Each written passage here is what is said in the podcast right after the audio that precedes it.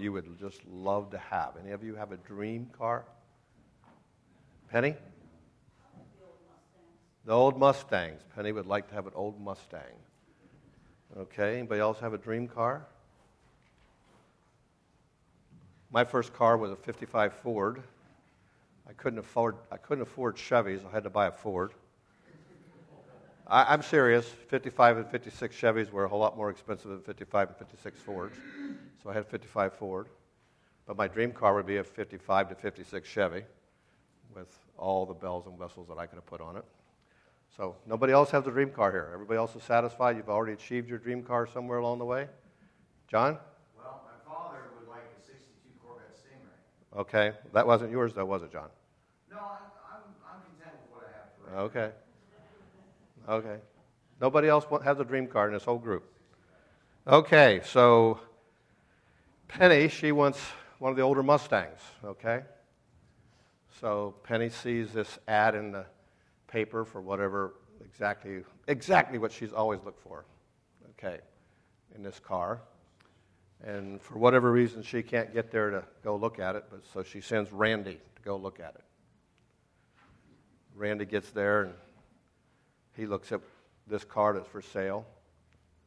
No engine, no transmission, four flat tires, no windows, no seats, and says, Penny, I think you're going to be really disappointed in this car. I don't really think you want it. Yes, it is a 65 Mustang. And yes, at one time it had a 289 engine in it. And yes, at one time it might have had a four speed in it. But it doesn't have any of those things now. Well, just as desperate as that car sounds, the scriptural description of us is much worse. So, you know, when somebody might come and look at us and figure we might have some profit to offer the world or to offer the church, in ourselves we have nothing, right? We have nothing. So today we're going to launch into this study of the Holy Spirit and in the work of the believer, in the life of the believer. Um, these notes I've made available to you today are intended to be two weeks. We'll see whether that works out or not. But that's where we're headed, okay? So just don't just remember that old dilapidated, broken down, missing lots of important pieces car as we consider what the Holy Spirit has to begin with when He begins to do the work of salvation in our lives. So, if you turn with me to Ephesians chapter 2, a couple familiar passages we're going to look at here this morning. Ephesians chapter 2.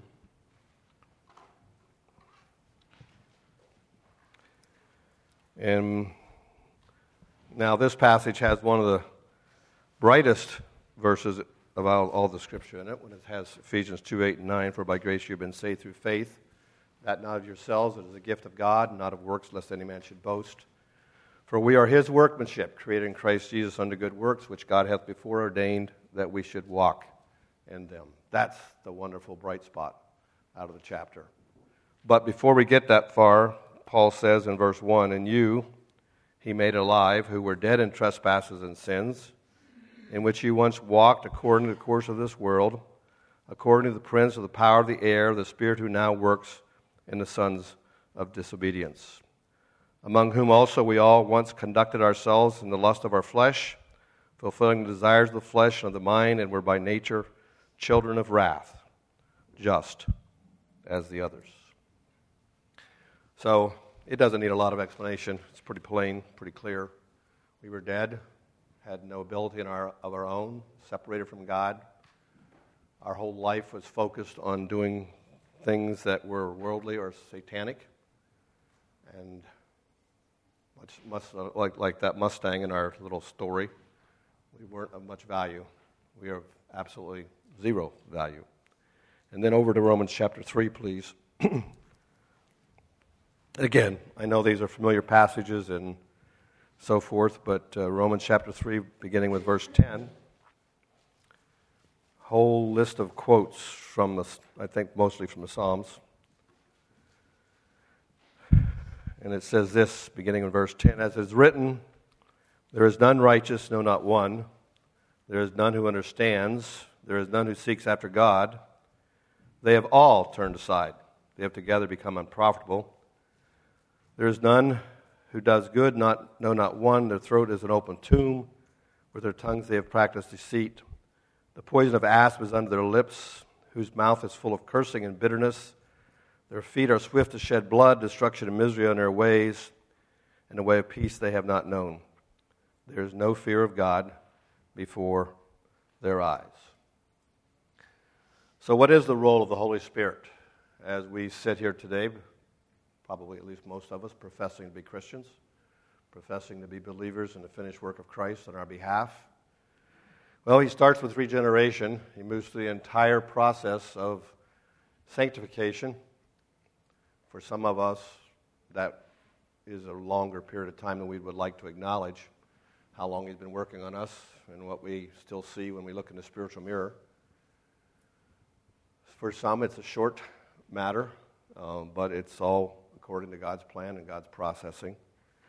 But begins with regeneration, moves all the way through sanctification, and eventually takes us to glorification.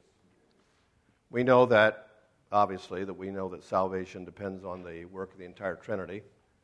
Christ is the one that died on the cross for our sins.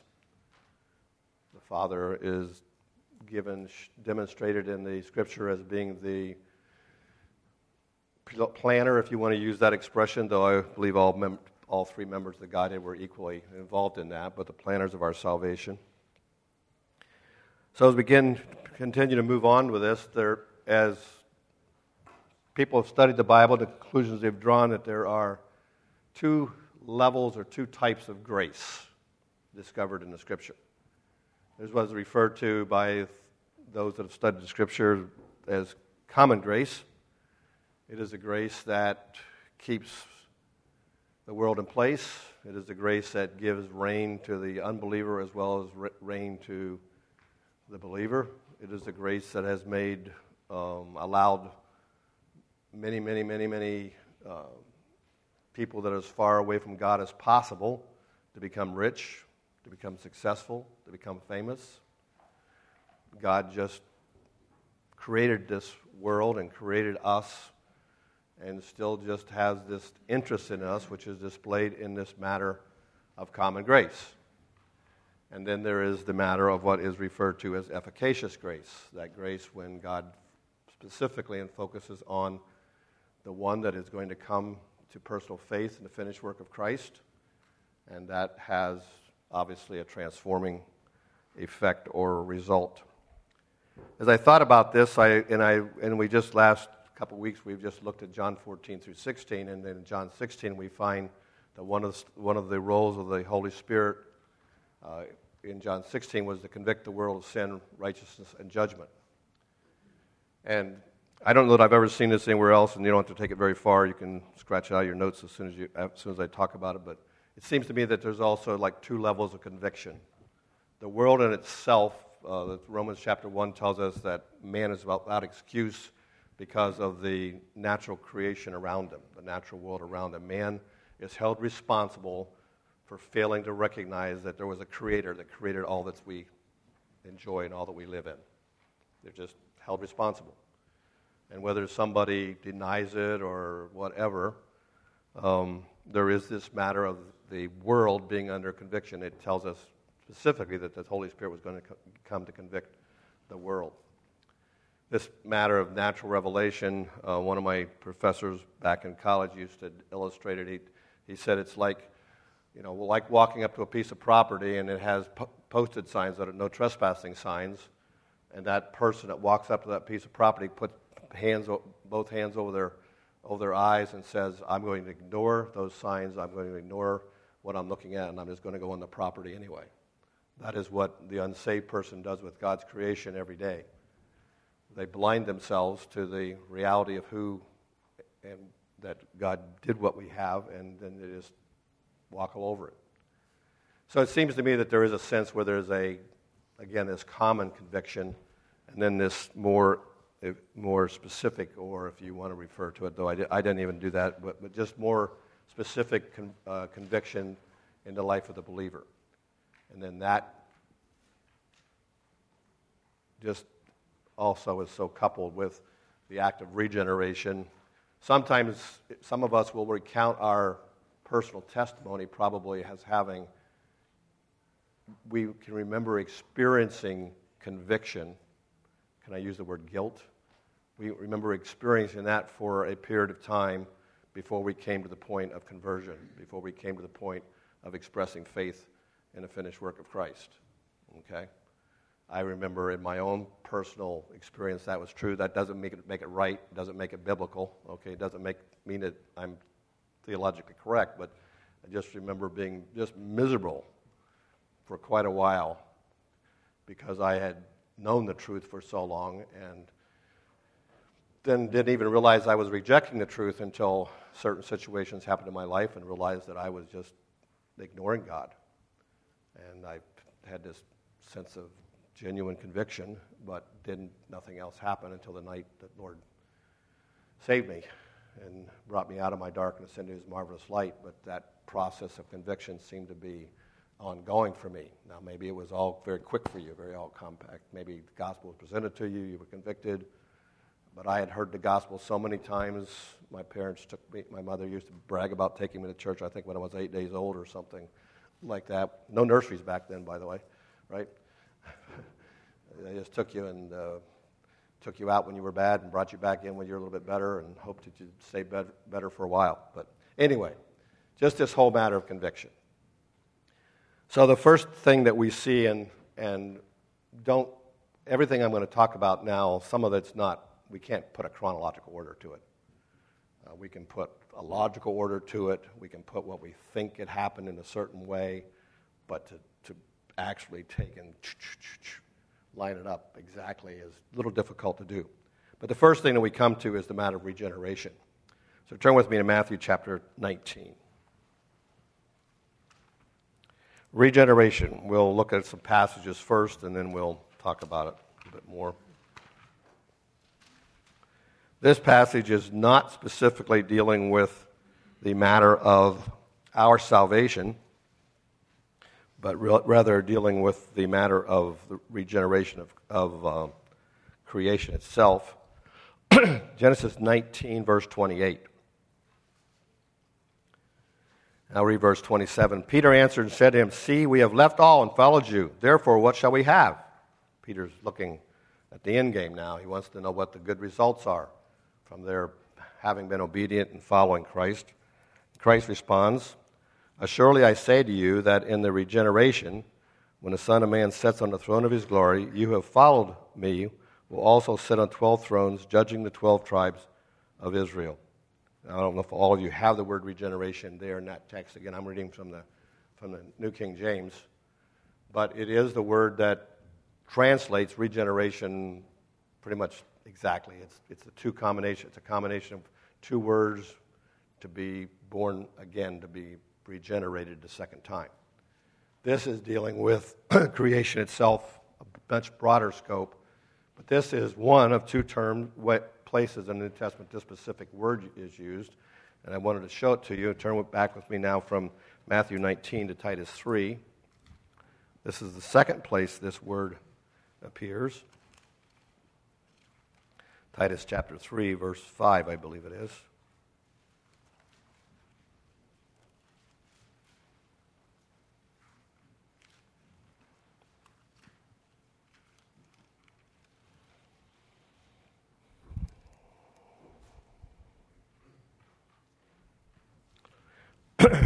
And there again in Titus 3:5 it says, "Not by works of righteousness we have done, but according to his mercy he saved us through the washing of regeneration and renewing of the Holy Spirit, whom he poured out on us abundantly through Jesus Christ, our Savior, that having been justified by his grace, we should become heirs according to the hope of eternal life. And so we have here, these are the two term, times that the word is used. This specific word is used in the New Testament. One, regenerating the entire creation, one specifically referring to individual believers and their conversion, their regeneration.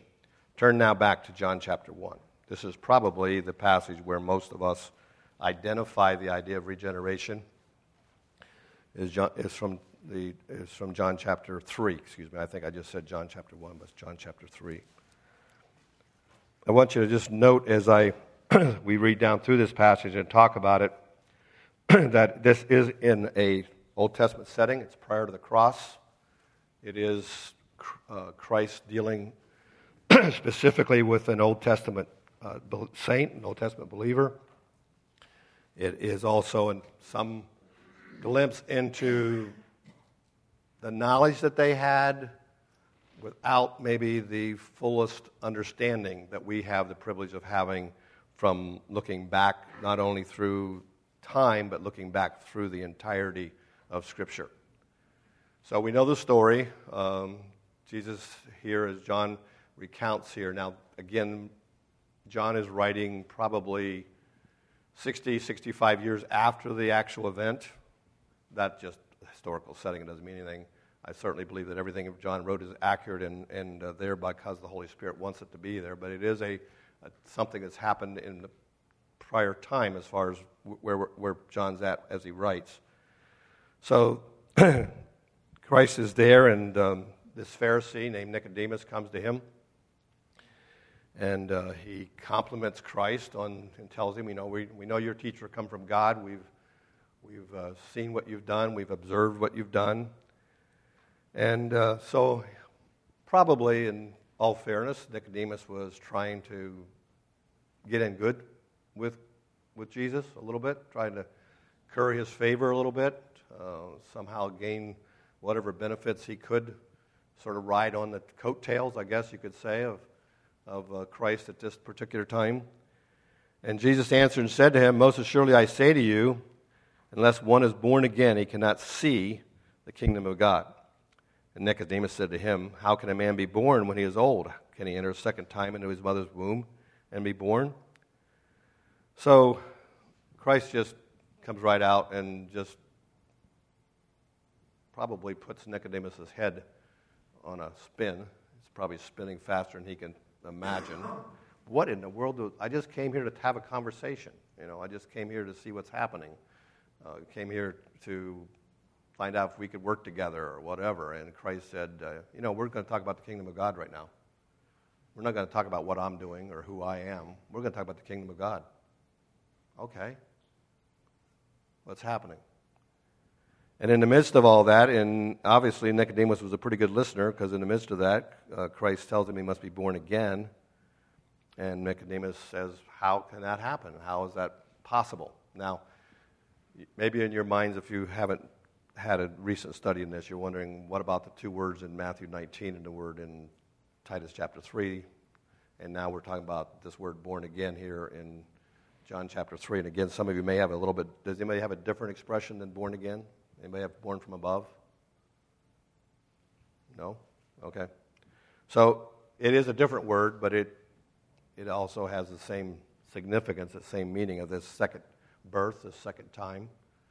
Um, I think the idea of the new birth is a very common fact that we know as, as believers. But he has, you know, he has these questions, and he just com- automatically is, can only picture a physical birth. He only pictures pictures whatever took place physically, um, and so he has to take that question to that to that area. And it, Jesus' answers was, "Most assuredly I say to you." Unless one is born of water and the Spirit, he cannot enter the kingdom of God. That which is born of the flesh is flesh, and that which is born of the Spirit is spirit. So I, I believe that the water reference here is a water a reference to physical birth. I believe it has to do with the what we would refer to as the breaking of, of, the, of the mother's water, and that the word spirit here has to do with the Holy Spirit. Not everybody believes that. Some believe that this is just a reference to uh, some kind of a spiritual renewal on our own, in our own, in our lives somehow, working from the inside out. I don't believe that's what it's talking about. I don't believe that's what's possible. So I believe that we see here Christ saying that this matter of regeneration or being born again is going to be something that is beyond explanation, beyond un- complete understanding and comprehension. And he contrasts that, the water and the spirit, with mortal and immortal. And then in verse 7, he says, Do not marvel, I said to you, you must be born again. Then wind blows where it wishes, and you have hear the sound of it, but cannot tell where it comes from and where it goes. So is everyone who is born of the Spirit. So that verse to me governs or controls what Spirit means earlier in the text. This is a pretty consistent with the idea that this being a reference to the Holy Spirit of God or being a reference to the third person of the Godhead.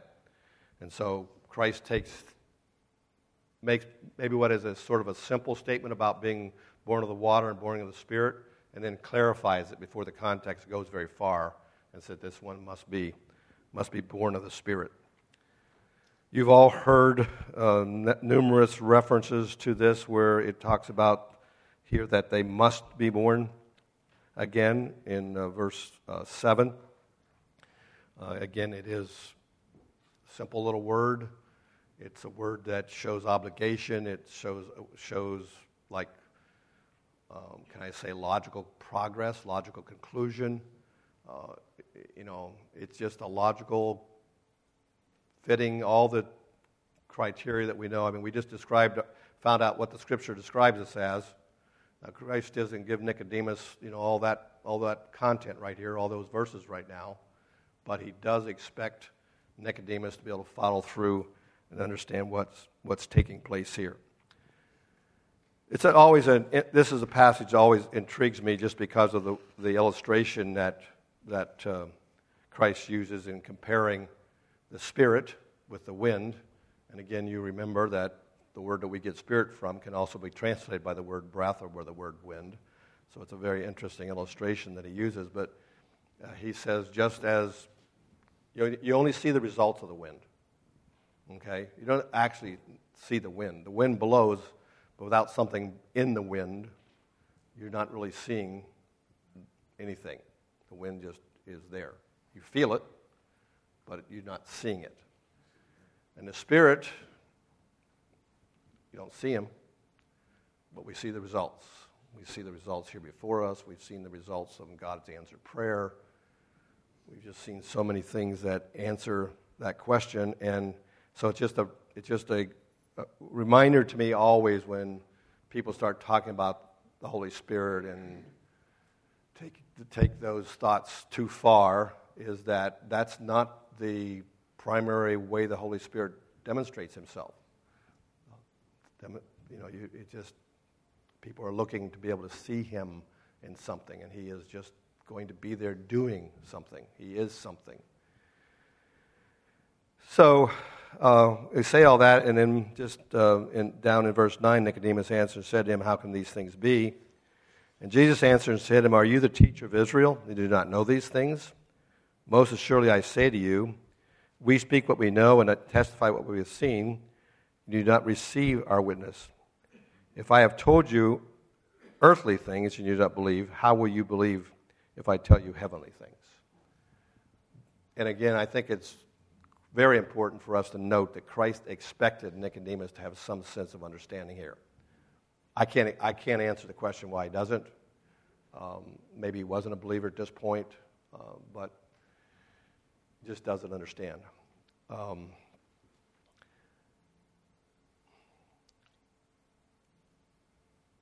I don't want to get too far afield with what I'm thinking, but just the there are things that are presented to us in the Old Testament that are facts. They're just there, okay? Adam's sin, for instance. That is a historical, biblical fact. Adam sinned. And that took place in Genesis.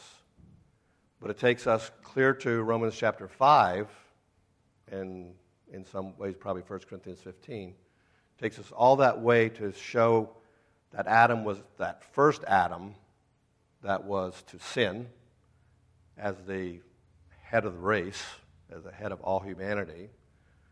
And consequently, as that representative brings down condemnation on all of humanity because of his sin, because of Adam's sin.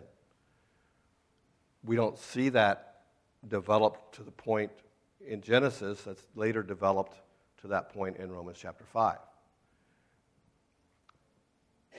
but at the same time, the Israelites would have understood their corporate sinfulness as well as their individual sinfulness. And so there just is this matter of things being stated in the Old Testament and then being defined or explained further in the New Testament. Refer, that is often referred to as progressive revelation, where God progressively give, gave man revelation along the way. So, this matter of regeneration, uh, being born again, uh, Nicodemus and Christ conversation, basically just boils down to Christ says, You must be born again. And this birth is from the Holy Spirit. And this birth is something that you will not understand, you will not comprehend, you will only see the results of what God has done in an individual's life, in an individual circumstance. In John chapter 1, verses 11 through 13, we're told there that, of course, that it's not of the will of flesh or man, but it's the will of God that accomplishes all this. Turn with me to James 1:18. So the Holy Spirit is the what we refer to as the agent of regeneration, and um, the Word of God, of course, is the that which is the me, means of regeneration.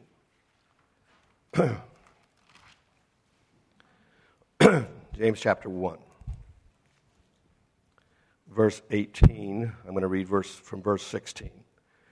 Do not be deceived, my beloved brethren. Every good gift and every perfect gift from above and comes down from the Father of lights, with whom there is no variation or shadow of turning.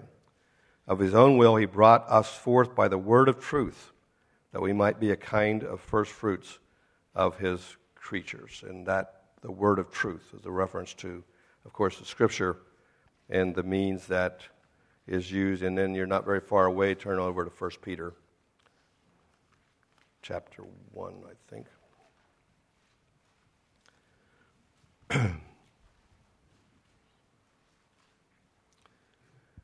First Peter, yeah, First Peter chapter one, verse twenty-two. Since you have purified your souls in obeying the truth of the Spirit in sincere love of the brethren, love one another fervently with a pure heart, having been born again, not of corruptible seed, but incorruptible, through the word of God which lives and abides forever.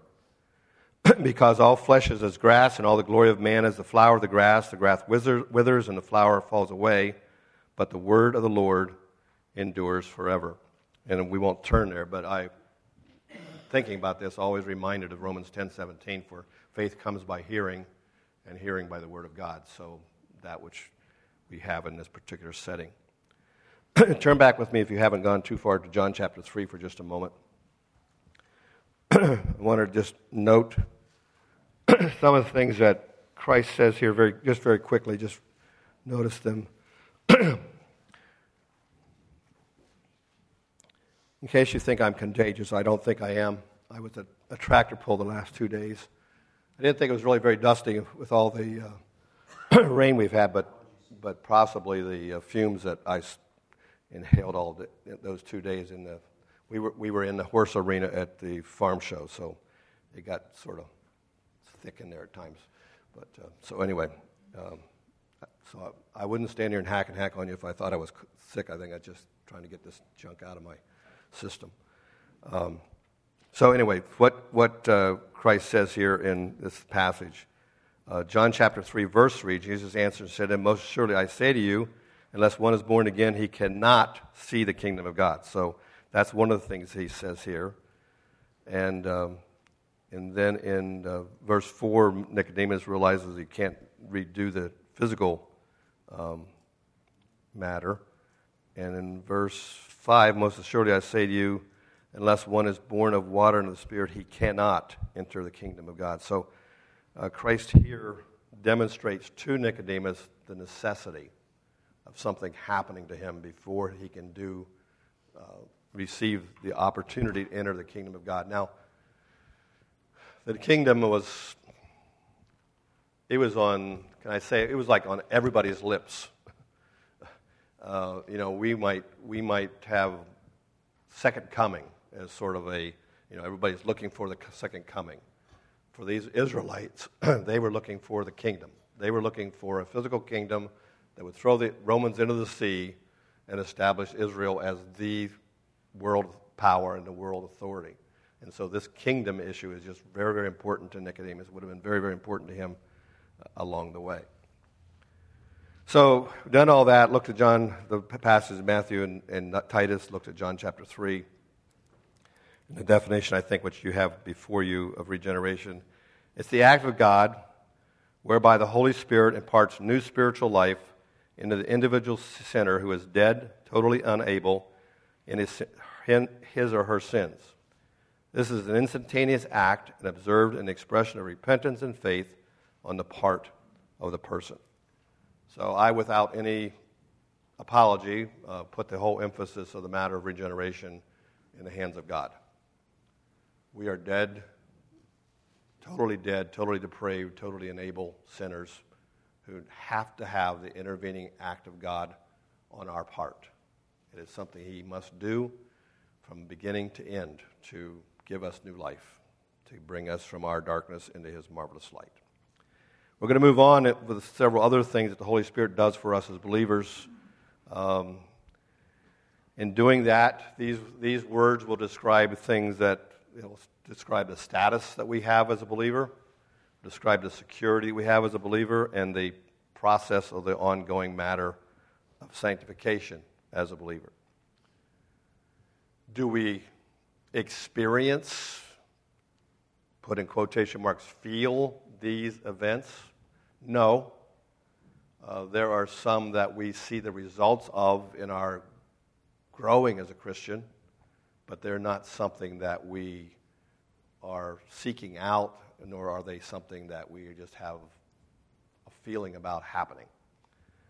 And the very first thing that happens to us, I believe, and again, as far as God is concerned, this is like an instantaneous act. This just happens in God's sight and God's mind. We might have some type of thinking back through the process and putting something together. Not these two acts, not regeneration and baptism, but some might have something to do that along the way. So, baptism of the Holy Spirit, um, the disciples were told they would be, that John said, John the baptizer said he, that he was baptizing with water, but that Christ was going to come and baptize with the Holy Spirit. Uh, we've had the opportunity, the privilege of seeing several, really, in the last few months follow the Lord in water's baptism. Uh, we've been reminded numerous times in those times that you know that this matter of someone being water baptized is is uh, demonstrating two different things. Uh, they're demonstrating obedience that that person is being obedient to the Lord. The Lord left us with the task of baptizing believers, so they're being obedient.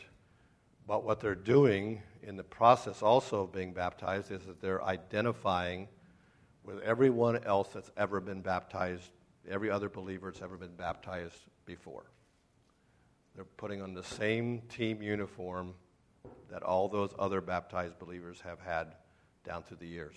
So they are not only being obedient, but they're taking a step to openly and publicly identify with their faith in the finished work of Christ. So baptism has that uh, tendency, that significance of, of identification along the way. And so the Holy Spirit takes us and baptizes us into the body of Christ. He identifies us with other, as the scripture started, as people started calling them in the, in the book of Acts, with other Christians.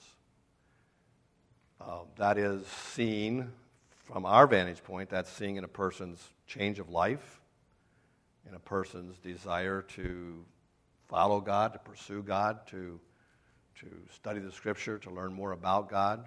Um, and so that is, the Holy Spirit has done that in order to give us an identity, and then we continue, for, again, for however long, we continue to manifest those characteristics and be seen as a believer because the Holy Spirit has baptized us into the body of Christ. He's, he's doing that, building the, building the mystical church in the process of building the, the body of Christ.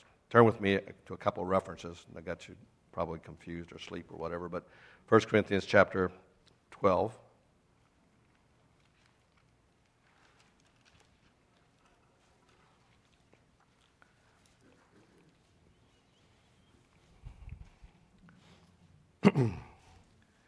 Again, I'll read verse, from verse, verse 12. But the, as the body is one and has many members, but all members of that one body, being many, are one body, so also is Christ. For by one Spirit we were all baptized into one body, whether Jews or Greeks, whether slaves or free, and have been all made to drink into one Spirit. So, Christ, Paul here obviously emphasizing uh, identity of believers regardless. Uh, other places, Paul says it doesn't matter whether you're free or slave, whether you're male or female, whether you're Greek or, or, uh, or Hebrew, we become one in Christ. We lose, we lose our prior identity and become a new identity. Um, that is probably not as observable in our culture when somebody comes to, to know Christ. Um, but in other cultures, it is just, can I say night and day? Just a dark, just a, you know, just a really, really distinct contrast when somebody comes out of their old way of life. And I'm not saying we don't have that in, in our culture. I'm just saying it's probably sometimes not seen as boldly or clearly as it is in some other cultures that that identity is so, so clear. And then turn with me to Ephesians chapter 4.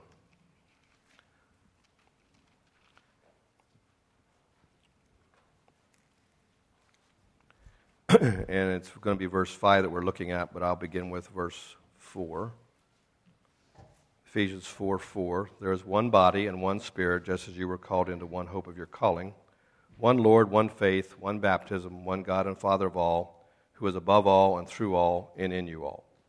And again, the idea of the baptism here, it obviously is not clearly identified as being spirit baptism, but I think most will take it that way in the context of of, of the Lord and the faith. It's, it's that, that way more than rather than water baptism along the way here.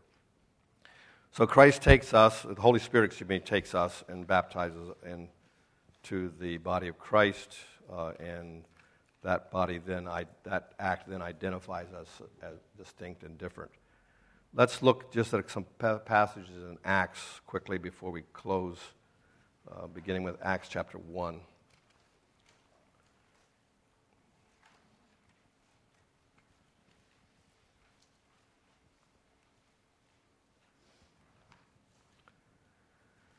This is just a very brief look at the act of the baptizing work of the Holy Spirit in relationship to the early church. In Acts chapter 1, verse 5, um, Christ speaking here to the disciples, You have heard from me, for John truly baptized with water, but you shall be baptized with the Holy Spirit not many days from now. And then if you'll turn over to Acts 2 4. And it doesn't say baptism here, but again, just about everybody will take this as a uh, demonstration of the results of the baptizing work of the Spirit. Acts 2 4, and they were all filled with the Holy Spirit and began to speak with other tongues as the Spirit gave them utterance. Now, we're going to come back to the matter of sign gifts before we're all done with our study. And then on over to Acts chapter 10.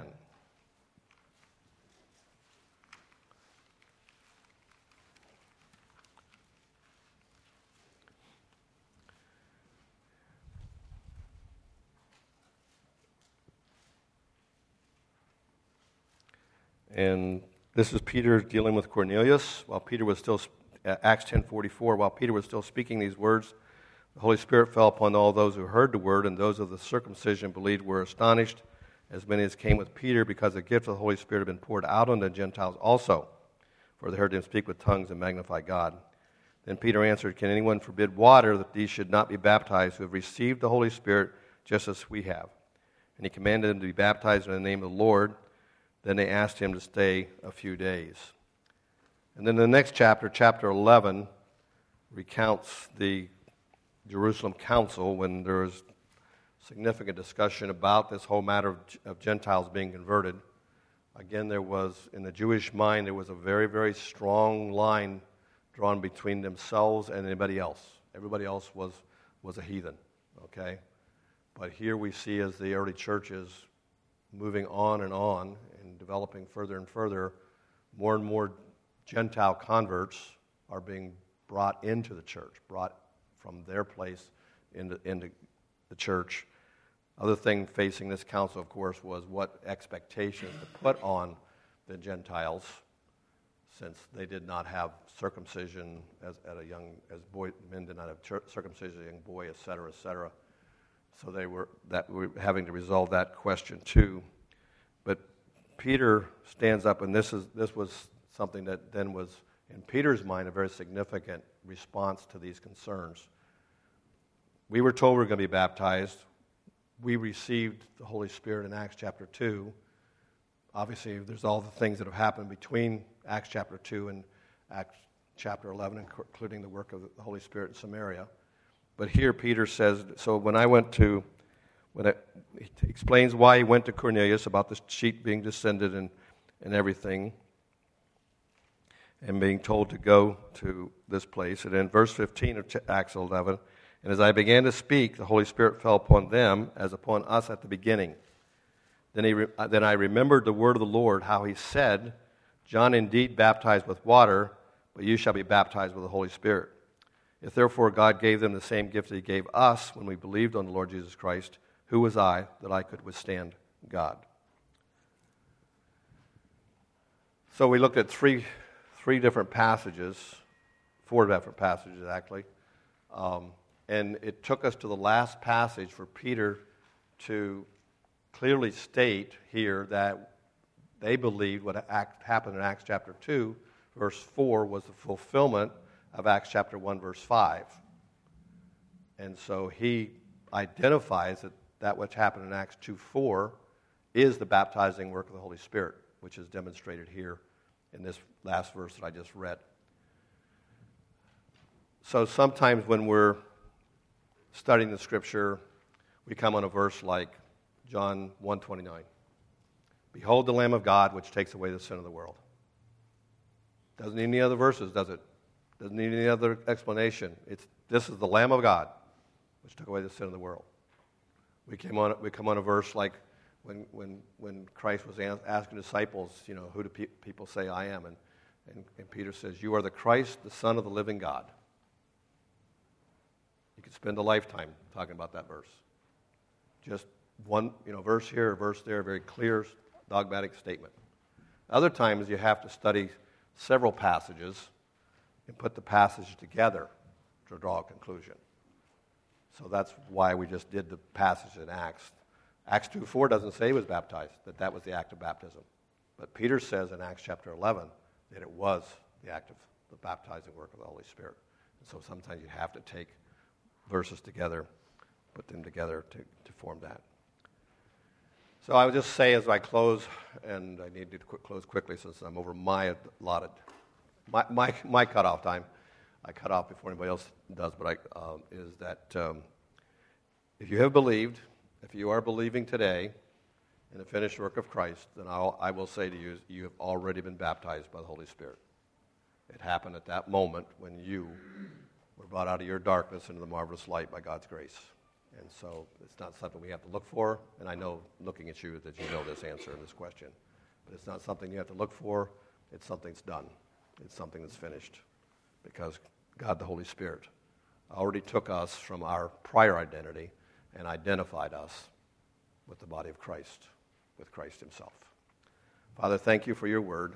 Thank you for the Spirit of God. Thank you. I thank you for that time in my life when the Holy Spirit convicted me and then brought me to the point where He regenerated me and allowed me to express my faith in the finished work of Christ.